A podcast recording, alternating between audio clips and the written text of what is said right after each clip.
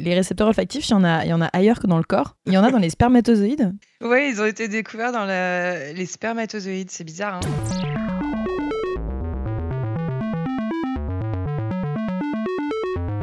Savant sachant chercher.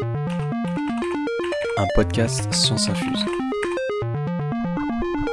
So I hope your podcast has passion.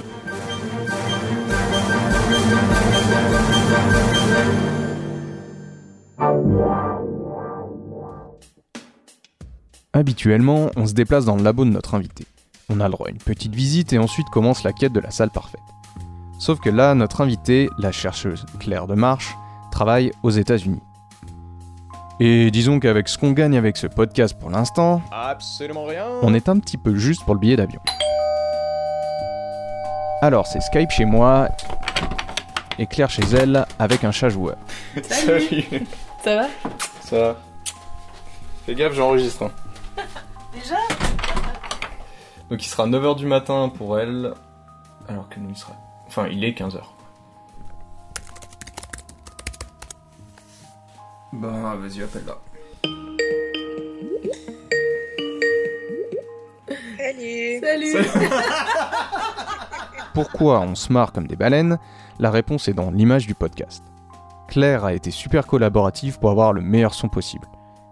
Elle a donc bricolé une bonnette de micro avec un cousi magnifiquement décoré du drapeau américain. Ok, je me demandais comment t'avais fait ton bricolage, maintenant je sais. ah yes. Si comme moi vous ne saviez pas ce que c'était qu'un cousi, eh bien c'est une chaussette entourant les canettes de bière pour en conserver la fraîcheur.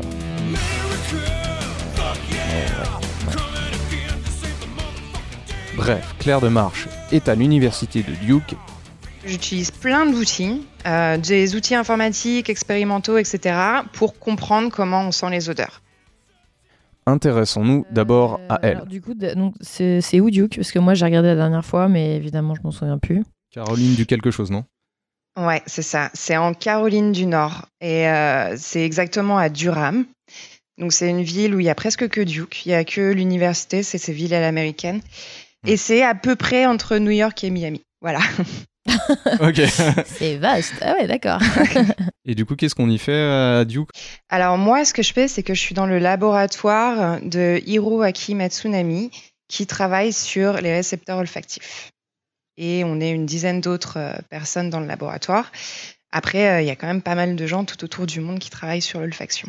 ok. Alors, en fait, on demande toujours à l'invité avant de commencer est-ce que tu as un surnom dans le labo?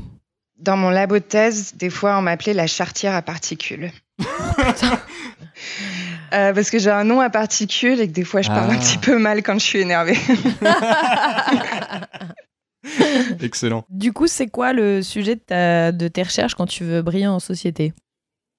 Alors, moi, ce que je fais, c'est que euh, je regarde les mécanismes moléculaires impliqués dans l'olfaction. Donc, euh, je comprends comment on sent. Pas mal. C'est clair. Oula, je voulais pas faire de blague. euh. On l'avait jamais fait celle-là, en plus. Ça pue chez moi. Mais bah ouais, ça pue Ça, il faut reconnaître que l'odeur n'est pas très agréable. Est-ce que tu peux nous expliquer comment tu t'es retrouvé euh, à travailler sur euh, l'olfaction? Comment t'es venue l'idée de, de travailler là-dessus?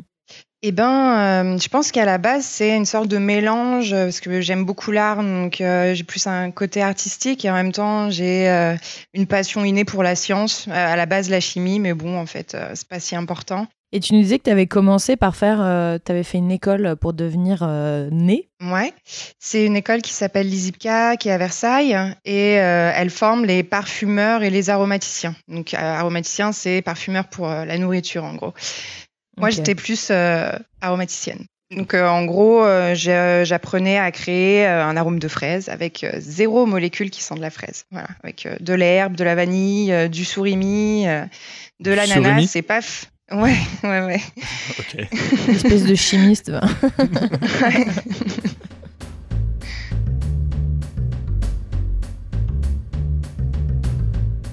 Passons donc au fonctionnement du comment on va sentir avec le trajet d'une odeur. Là, je passe la main à ma collègue euh, Parce qu'à la base, Adrien, il a dit Ouais, viens, on prend une odeur, euh, on va faire le trajet d'une odeur, euh, l'odeur du café. Qu'est-ce qui se passe quand tu sens un café? Et moi, j'ai dit non, direct. j'ai pensé à la blanquette de veau de mon père. et, je me suis dit, quand j'y, rien que tu vas rien d'y penser, j'ai déjà en fait le trajet dans ma tête. Ça du coup, cœur. qu'est-ce qui se passe quand je sens le- la blanquette de veau de mon papa? Alors, la blanquette de veau de ton papa, euh, elle va, euh, il y a des molécules volatiles et elles vont être euh, émises dans l'air par ta- la blanquette de veau. Euh, c'est, il y en a certainement plus d'une centaine différentes. Et une fois qu'elles sont dans l'air, que tu vas respirer, elles vont entrer dans ta cavité nasale qui se Mhm. trouve juste derrière tes yeux. Mais euh, quand on va le manger, va y avoir aussi un autre trajet euh, de ces odeurs-là. Enfin, de ces molécules. euh. Exact. En fait, si tu sens la blanquette de veau, du coup, le, ça va directement jusqu'à ta cavité nasale. Si tu la manges, quand tu mâches, les molécules volatiles vont aussi s'échapper de la blanquette de veau et passer euh, par euh, un chemin qui se trouve euh, du coup derrière ta langue et qui va rejoindre la cavité nasale. Et c'est là où tu vas sentir encore les arômes de la blanquette. Et du coup, est-ce qu'il y a aussi le lien avec ce que je vais voir? Les petits champignons, les petites carottes. est-ce que ça va entre ce que je vais sentir et ce que je vais voir? Il y a un lien?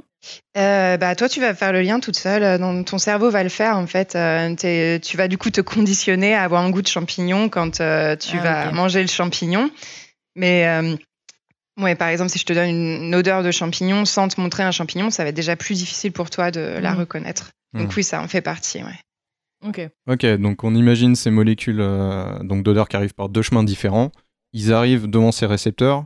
Comment l'interaction se passe? Alors, en fait, déjà, elles arrivent sur le mucus olfactif, qui est euh, une sorte de couche d'eau qui recouvre euh, ta cavité nasale et qui l'empêche de sécher, donc un petit peu comme euh, ta muqueuse buccale. Mhm. Et ces molécules vont traverser cette couche d'eau pour atteindre les bouts des neurones olfactifs, donc qui se projettent directement du cerveau dans ce mucus. Et dans ces bouts de neurones olfactifs, il y a les récepteurs olfactifs. Ok, ok, mais comment marche euh, l'interaction euh, euh, réelle entre du coup la molécule qui arrive sur ces neurones et derrière ces neurones qui vont décrypter pour le cerveau? Ces récepteurs olfactifs, ils vont avoir une cavité de liaison et ils vont lier les molécules odorantes avec plus ou moins d'affinité. C'est le jeu, un carré, ça rentre dans un carré, un rond, ça rentre dans un- une forme sphérique. Donc là, c'est pareil. Il y a les molécules qui vont aller sur les récepteurs olfactifs. Donc l'homme en possède à peu près 400 types différents Mhm. et euh, on va avoir plus ou moins d'affinité avec ces 400 récepteurs. Et ce que tu nous disais aussi, c'est que ces, euh, ces capteurs-là sont euh, les capteurs sensoriels les, qui vont le plus directement vers le cerveau. Ouais, c'est ça. C'est des neurones qui partent du bulbe olfactif qui sont euh, dans votre cerveau, donc vraiment euh, de- devant votre cerveau, Mhm. et euh, qui vont euh, projeter des neurones directement du coup du cerveau jusque euh, dans le mucus olfactif qui est euh, en fait l'extérieur. Donc c'est les seuls neurones qui sont directement projetés vers l'extérieur. Hmm. Donc la blanquette, elle est dans tes 400 récepteurs. c'est ça. On capture les, les odeurs et le cerveau derrière. Comment ils traitent ça? Alors, en fait, euh, c'est d'abord au niveau des récepteurs, donc on en a 400 types différents, et on va l'utiliser en ce qu'on appelle un code combinatoire, c'est-à-dire que euh, une molécule va interagir avec seulement un petit groupe de ces récepteurs-là, et ça va envoyer une information spécifique à ton cerveau que tu vas interpréter, bah, toi alors, en tant que blanquette de mon papa, avec tout le côté émotionnel qu'il y a derrière. Oh oui.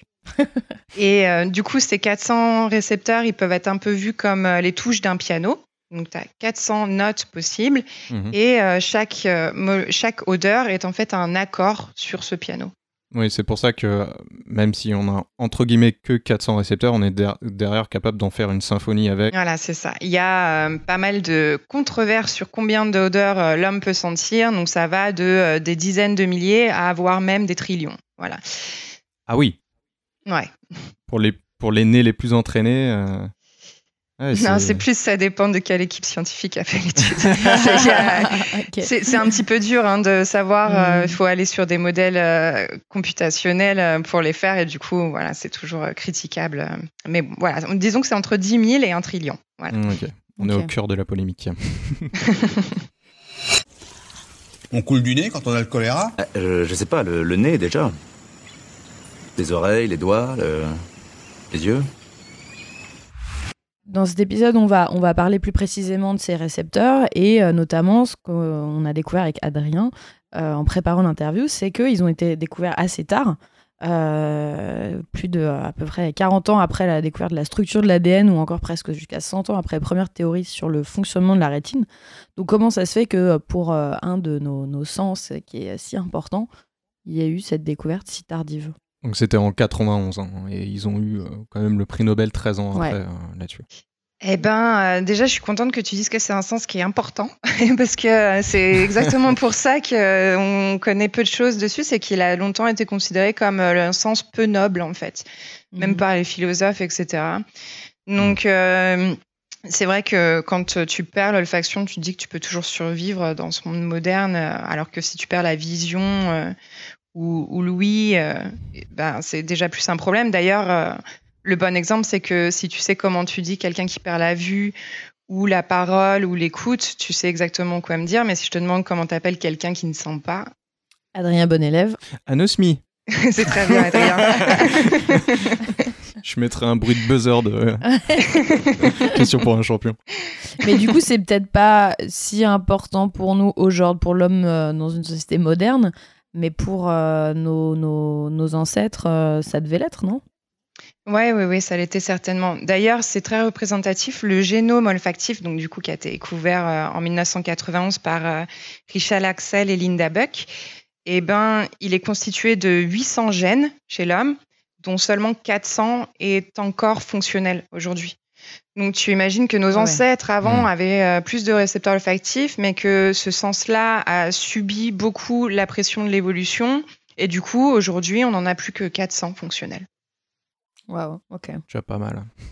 Il y a, il y a d'autres troubles olfactifs, donc il y a la- donc ce qu'on appelle l'anosmie, souvent qui est juste partielle, c'est-à-dire qu'il y a juste quelques odeurs que tu sens plus. Mais il y a aussi d'autres troubles euh, qui sont plus bizarres, euh, comme la phantosmie, où en fait tu sens des odeurs qui n'existent pas. Oh là là. Et, ouais, et souvent c'est des, Ah la panique. souvent c'est des, bad- des mauvaises odeurs. Et euh, du coup les gens sont persuadés Ah, qu'ils se sentent mauvais et ils s'isolent socialement. Et euh, du coup ça peut aussi euh, voilà, engendrer des, des comportements de ce type-là. Donc c'est quand même un petit peu important. Ah ouais, ouais, ouais, pas cool ça.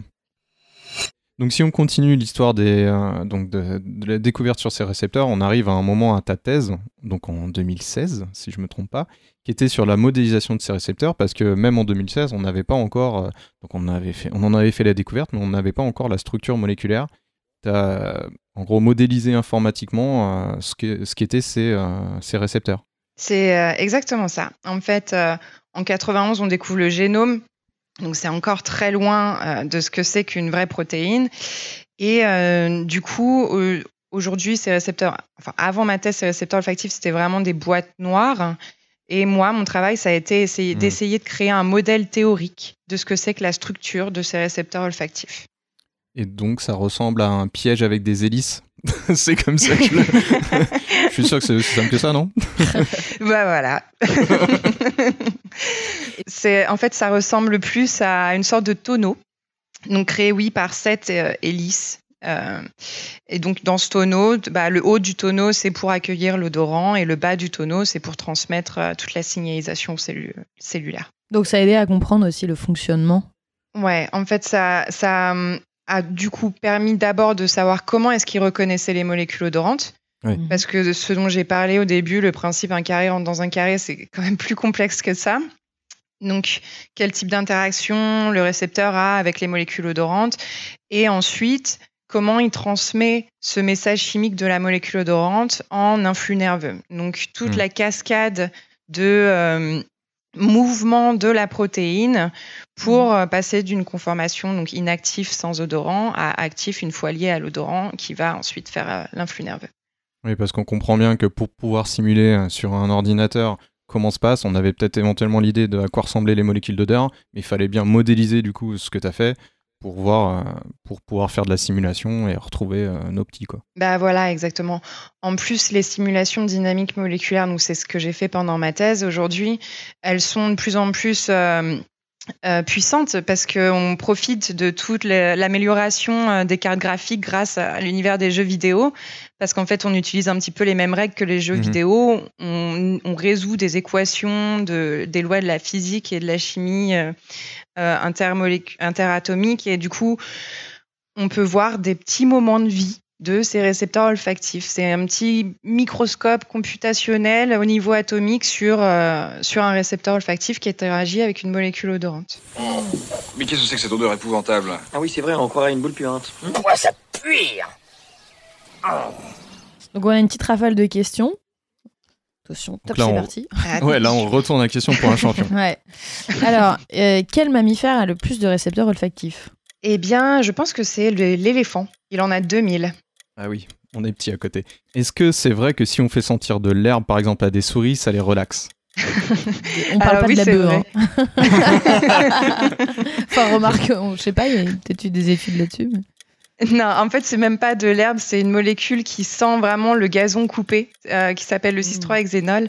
Et quand tu fais sentir ça à des, petites souris de laboratoire qui n'ont jamais vu euh, du gazon, et ben, ça a tendance à les rendre moins anxieuses. Oui, ça les détend du coup.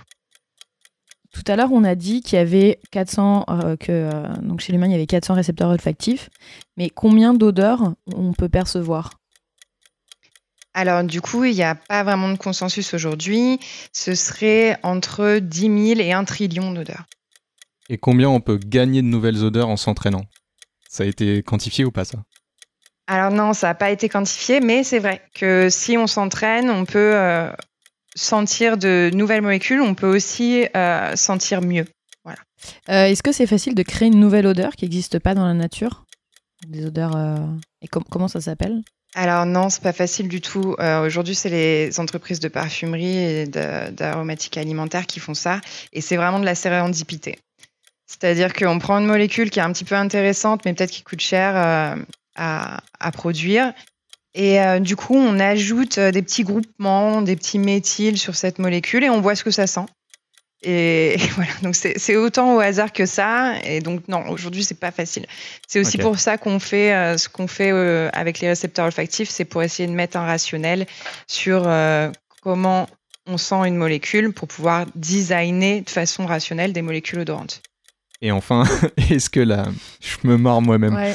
Est-ce que la forme du nez influe sur les performances olfactives? Ah, c'est rigolo, j'ai vu un truc là-dessus dans un congrès il n'y a pas longtemps. Eh ben, euh, je crois que mon chat fout le bordel, je suis désolée, juste pour que, être sûr que vous C'est pas pas le son. Hop, bah joué. ok, c'est bon, j'ai réussi. Euh, euh, ouais, non, du coup, c'est rigolo que tu poses cette question parce que j'ai vu ça dans un congrès il y a pas longtemps. Et ben, en fait, il semblerait que c'est pas forcément la forme de ton nez, donc euh, qui est la protubérance que tu as sur le visage, qui soit important, mais plus la forme de, de tes sinus et de ta cavité nasale qui est- semble avoir une influence euh, sur comment tu sens. Donc la beauté intérieure au final. de façon romantique, oui, c'est ça. Je vais en profiter pour poser une question un petit peu plus perso. La question d'Adrien. Euh, on dit toujours euh, dans les parfumeries ou même euh, quand on fait des tests d'œnologie ou quoi que le café permet de réinitialiser l'odorat. Est-ce qu'il y a une raison physiologique à ça? Est-ce que c'est scientifique ou c'est juste euh, Moi, j'avais noté que c'était quand on se sent le coude. Enfin, l'intérieur du. Pas le coude, mais l'intérieur euh, entre le bras et l'avant-bras. Bah, du coup, si je dois donner un point, là, c'est alors. Oh Ouais, en fait, euh, le café, c'est un petit remède de grand-mère. euh, je t'avoue que je sais pas trop euh, d'où ça vient. Ok. Euh, mais le coup du coude, oui, en fait, c'est surtout, tu sens une partie de toi qui est un peu sans parfum, etc. Et du coup, euh, qui, qui a une sorte de blanc olfactif pour toi. Donc, comme tu fais ton blanc euh, avec le son, bah, tu fais ton blanc olfactif avec une partie de, de ton Parce que corps c'est une odeur tu que tu sens connais toujours. bien? Ouais, d'accord. Parce que c'est une odeur à laquelle tu es toujours exposé, donc en fait, tu es habitué et tu la sens plus. Non, mais ça. Ça pue la choucroute de merde ici, non C'est du papier d'Arménie. Oui, enfin bref, c'est parfumé. Et alors? Ça a été une grande découverte euh, pour, pour moi, mais les récepteurs olfactifs, il y, en a, il y en a ailleurs que dans le corps. Et euh, on lâche l'info comme ça, mais il y en a dans les spermatozoïdes. Tu- Il y a un commentaire euh, sur ça?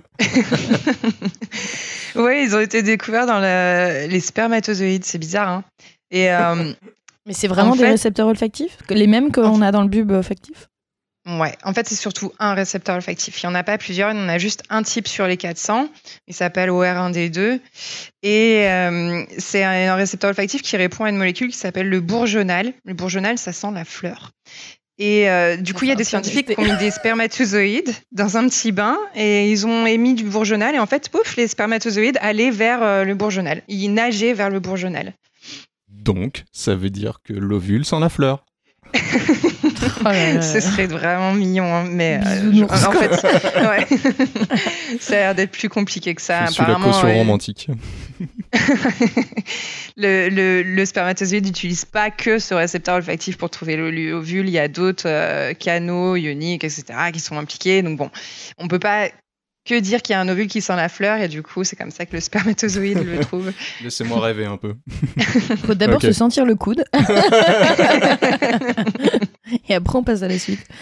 Euh, mais du coup, est-ce qu'il y en a dans différents endroits dans le corps où on peut en retrouver? Ouais, en fait, on en découvre presque euh, tous les ans. Donc, il y en a dans le cœur, dans les poumons, dans l'intestin. Et à quoi Dans- ils servent? Eh ben, on ne sait pas toujours. Euh, Il y en a aussi dans le cerveau, par exemple. Ça, ils sont pas mal étudiés. C'est un peu pas clair. Euh, ce qu'on sait, donc, c'est ce coup du, perma- du spermatozoïde, et c'est aussi euh, dans les cellules du cancer de la prostate. Il y a un récepteur olfactif, et apparemment, quand il est activé, ça augmente la prolifération de ces cellules cancéreuses. D'accord. Donc juste un petit commentaire, c'est vrai que qui dit récepteur un peu partout dans le corps, du coup on élargit vraiment le domaine.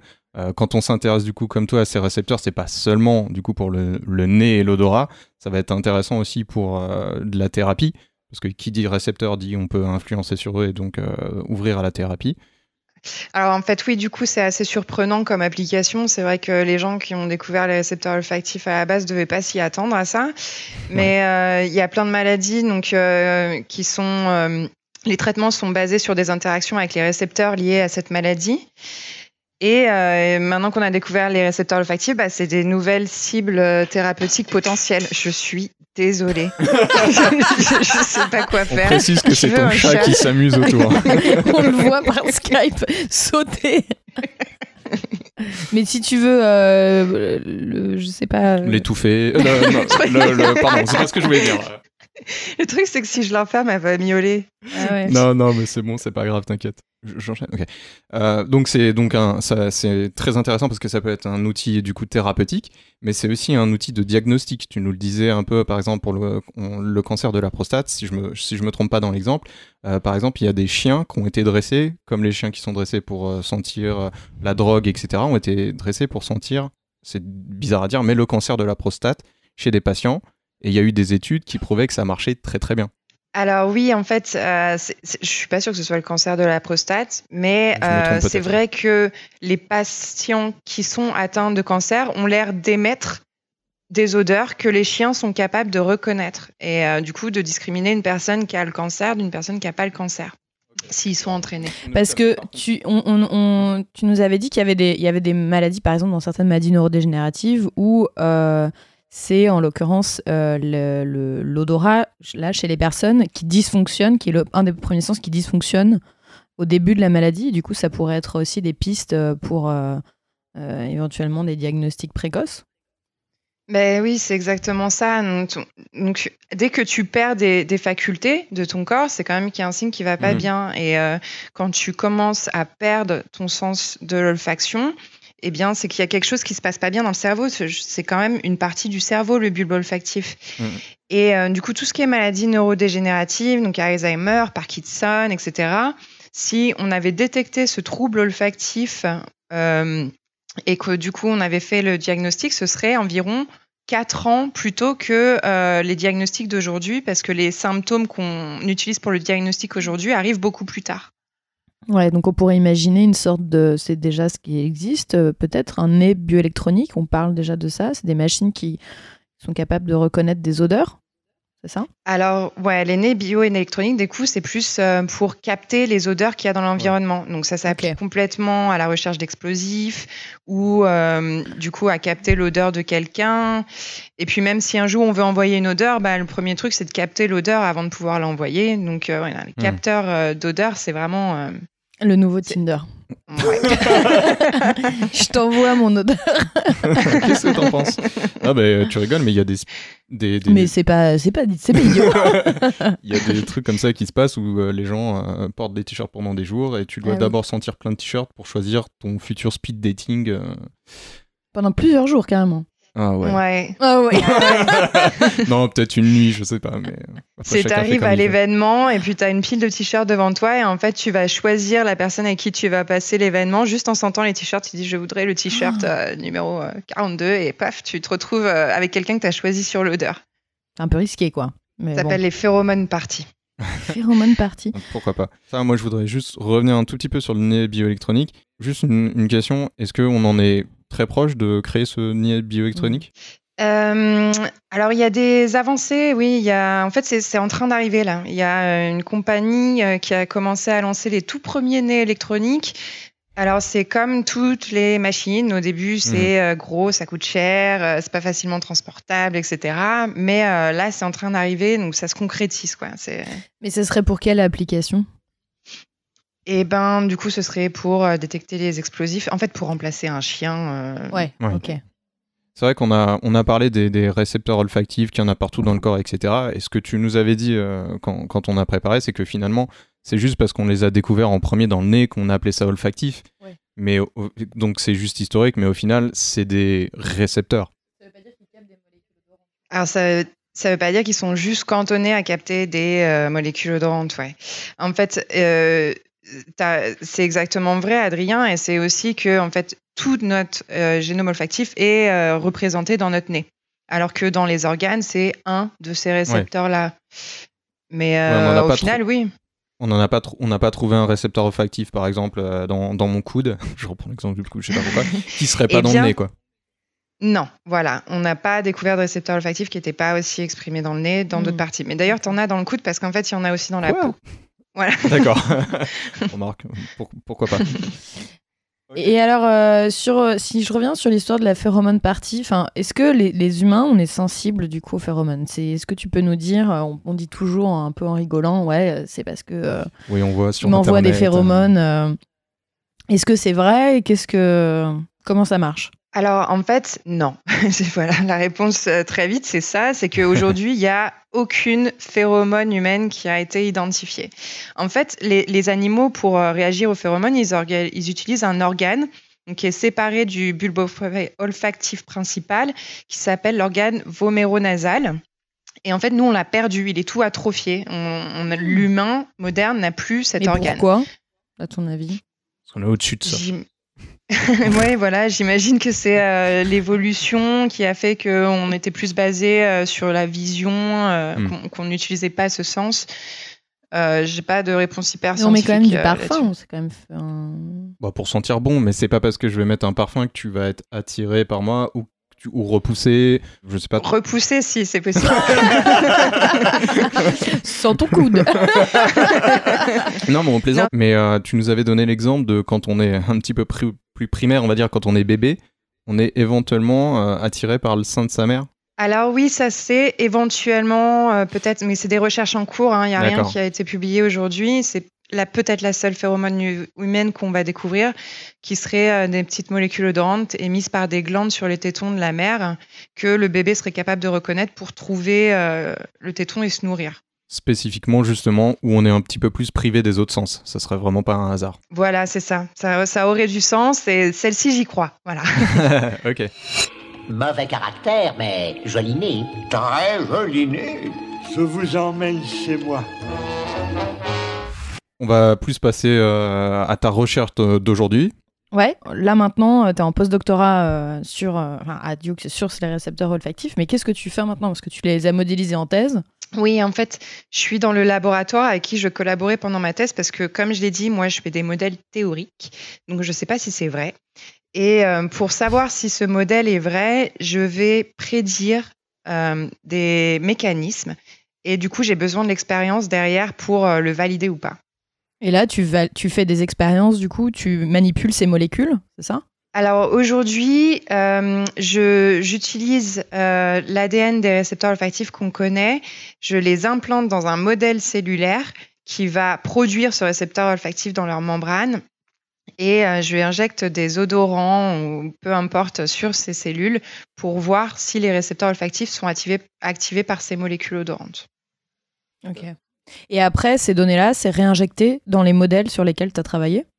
Exactement. En fait, avec mon modèle, j'émets des hypothèses. Et si l'hypothèse est validée, c'est-à-dire que j'avais raison sur cette partie du modèle, cette euh, partie du récepteur interagit bien avec euh, la molécule odorante. Mais si j'ai tort, ça me permet d'améliorer mon modèle, de trouver une autre solution pour le construire et euh, du coup jusqu'à obtenir un modèle prédictif. C'est un, cycle, un cercle vertueux qui, qui fait que à la fin, on obtient un modèle prédictif.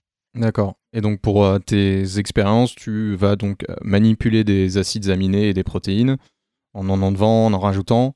Exact, ouais, c'est ça. En fait, euh, je prends euh, la séquence d'ADN de mon récepteur olfactif et je vais plutôt, au lieu d'enlever ou de rajouter, je vais plutôt changer. Mhm. Voilà, juste changer euh, la propriété d'un acide aminé et voir l'effet que ça a sur le comportement de la protéine. Tu as des premiers résultats là enfin, les Ça rés- marche. Ça marche. Est-ce que ça marche? Qu'est-ce que ça donne? Alors oui, ça marche. C'est vrai que du coup, aujourd'hui, on, on a compris beaucoup plus de choses sur euh, la structure de ces récepteurs olfactifs, sur comment ils interagissent avec des molécules odorantes, sur comment euh, ils utilisent une sorte de loquet euh, moléculaire ainsi qu'un verrou moléculaire qui est plus ou moins permissif euh, selon les récepteurs olfactifs. Donc les 400, les 400 ont chacun leur petite personnalité à ce niveau-là. Donc euh, on a compris beaucoup plus de choses au niveau mécanistique euh, sur euh, comment fonctionnaient ces euh, machines euh, moléculaires. T'en as qui se ferment et d'autres qui s'ouvrent? Enfin, quand tu dis loquet, c'est pourquoi il se... pourquoi tu as besoin de ce loquet? En fait, ce loquet, euh, c'est ça que la molécule odorante va. euh, c'est la première interaction avec la molécule odorante. Donc, euh, il y a certains récepteurs olfactifs qui vont avoir vraiment besoin de la clé parfaite pour, euh, Ah, pour euh, activer ce loquet. Et il y a d'autres récepteurs olfactifs qui vont accepter euh, d'être accepter, d'être activés Hmm. par euh, beaucoup de molécules odorantes parce que ce loquet est plus permissif. C'est une des spécialités, une des spécificités, si je me trompe pas, de ces récepteurs-là, c'est d'être capable d'être activé pour plusieurs molécules. Mhm. Et c'est les, je crois que c'est les seuls, euh, je sais pas quels sont les termes, multi, euh, multi-activables, je sais pas. C'est les seuls récepteurs comme ça dans, dans le corps humain, si, si je me trompe pas. Euh, oui, la plupart des récepteurs euh, de- qui sont de la même famille que les récepteurs olfactifs et qui sont appelés récepteurs couplés aux protéines G. Voilà. Mhm.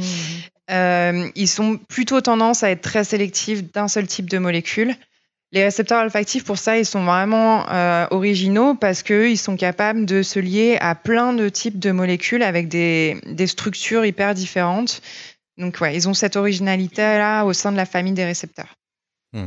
Et alors, du coup, qu'est-ce qui reste euh, à découvrir dans ton, dans ton domaine de recherche? Alors, on est quand même vraiment très loin de pouvoir euh, prendre une molécule chimique, de voir sa structure et dire ça va sentir ça.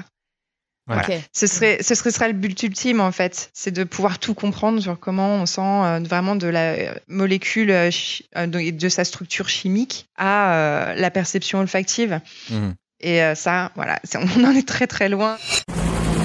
C'est le napalm, fils Y a rien d'autre au monde qui ait cette odeur-là Allez, dégagez, dégagez, dégagez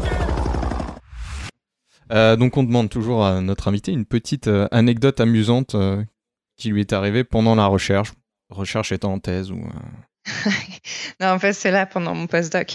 En fait, moi, je suis une chimiste et euh, aujourd'hui, je suis dans un laboratoire de biologie cellulaire. Et euh, bah, j'ai fait une manip avec la molécule qu'il y a dans le gaz de ville. Donc, vous sentez, quand il y a une fuite de gaz, Ouais. c'est cette molécule qu'on sent. Et euh, je faisais ma manip sous la hotte. Et moi, en tant que chimiste, je pensais que la hotte aspirait l'air. en fait, les, les hôtes de biologie cellulaire, elles expirent l'air. Et du coup, je fais ma manip et je dis, bon, ça Ah. sent, mais c'est OK. Ça sent, mais c'est OK. Et puis, je continue et tout d'un coup, j'entends les gens dans le couloir qui disent, ça sent le gaz, ça sent le gaz. du coup, j'ai dû courir pour moi. alerter tout mon étage que c'était moi, qu'il n'y avait pas de souci, qu'il fallait pas appeler les pompiers, pas lancer l'alarme. Et euh, ouais, du coup, maintenant, je mets des, des, des petites euh, affichettes partout pour dire euh, que tout va gaz. bien. Si ça sent le gaz, c'est moi. voilà. Le génie de la lampe. Donc, euh, si j'étais un génie, là, comme ça, d'un coup, paf, et que je pouvais te donner un pouvoir, alors ça peut être un pouvoir ou une connaissance euh, particulière. D'accord. Eh ben, je pense que j'aimerais être toute petite et aller voir comment ça se passe au niveau atomique. Comme dans la Parce vie. que, ouais, je, fais ces modèles euh, sur ordinateur, donc vraiment, je vois les atomes bouger, etc. Mais j'ai Mm. aucune idée de si c'est vraiment ce qui se passe. Donc, euh, ouais, si j'avais un souhait, j'aimerais être vraiment minuscule, une taille atomique, et aller voir comment ça se passe euh, dans mon nez. Maintenant, nouvelle question. Seulement Darty a produit une rupture du continuum espace-temps, entraînant un paradoxe temporel. Qu'est-ce qui peut pas On se place dans 30 ans. Qu'est-ce que pourraient être les, les conséquences plus ou moins fantasmées de tes recherches? Eh bien, on peut imaginer qu'on sera capable de designer des odeurs euh, juste en disant je voudrais une molécule, designer une molécule qui sent euh, la banane et euh, paf, on aurait une structure qu'on pourrait synthétiser. On pourrait aussi imaginer que grâce à mes recherches, on peut enfin envoyer des odeurs. Ah, Le fameux fantasme de l'odorama au cinéma, des choses comme ça? Ouais, même au théâtre, euh, partout, ouais, ouais, ce serait top ça, d'ajouter une dimension à l'expérience que tu as dans l'audiovisuel, donc d'ajouter la dimension olfactive à ça. Euh, on peut imaginer qu'on pourra faire un diagnostic enfin chez ton médecin, praticien, que euh, tu seras testé pour tes performances olfactives comme tu es testé pour ton rythme cardiaque, etc. Ou pour ta vue chez l'ophtalmo. Ouais. Euh, on peut imaginer qu'on sera capable de diagnostiquer le cancer juste en mettant un petit appareil autour de quelqu'un et, euh, et en disant Mm. bah euh, voilà donc euh, si en fait si on s'y intéressait un petit peu il y a de nombreuses applications et là je couvre même pas tout ça, ça- il y a beaucoup plus euh, d'enjeux que ça même au niveau environnemental pour répulser les insectes etc enfin bon, voilà il y a une tonne d'applications Oh, mais j'adore l'abstrait. Mais j'adore l'abstrait. Est-ce que tu aurais un dernier coup de cœur culturel autour de la science. Donc très général, que ce soit un film, une expo, un livre, une série. Eh ben, euh, c'est une expo et en fait, c'est même euh, quelque chose plus généralement organisé par l'université de Lille. Et l'université de Lille a fait beaucoup d'efforts pour mettre en contact des scientifiques avec des artistes. Et euh, il y a des expos du coup tous les ans. Il y a eu l'expo euh, Collision où les artistes étaient venus dans les labos et avaient enregistré des sons, où ils avaient pris des photos des scientifiques en train de chercher. Et après, ils ont créé des œuvres d'art. Donc, et, et je trouve ça magnifique. C'est vraiment génial. En ce moment, il y a quelque chose qui s'appelle la mythologie cellulaire. Donc, c'est des coupes de tissus euh, qu'une artiste reprend et peint par-dessus et du coup fait euh, des, des tableaux avec ça. Voilà. Oh, top. Ah, top, j'avais peur que ta recommandation culturelle d'une expo soit hein, en, en Amérique, mais même pas.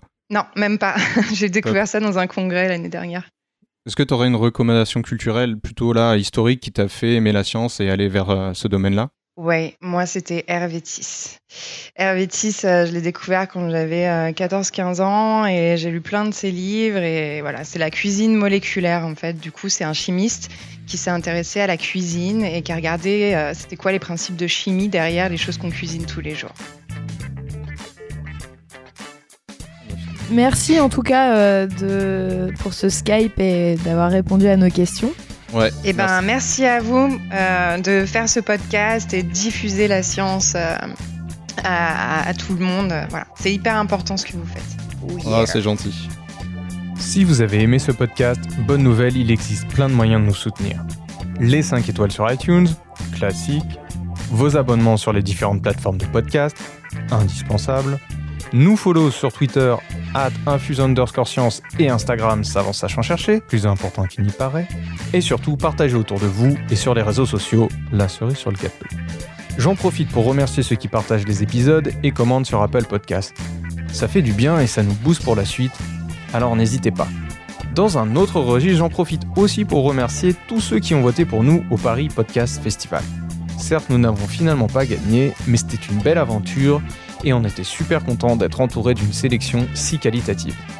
Et comme d'habitude, pour aller plus loin sur le sujet du jour, vous trouverez des informations complémentaires en description du podcast. On aime bien, avant la carte blanche, finir avec une blague. une blague, euh, j'allais dire de scientifique ou scientifique. Ouais. ouais. C'est quoi une molécule pas contente? Bah, C'est une molécule qui râle. Vous avez même pas compris. Non, j'ai pas compris. Est-ce qu'on peut avoir l'explication? Une molécule qui râle, c'est une molécule chimique ah, si. oh là euh, là. Oh, C-H-I-R-L-E. Je suis désolée, c'était une blague exclusivement pour les chimistes. Voilà.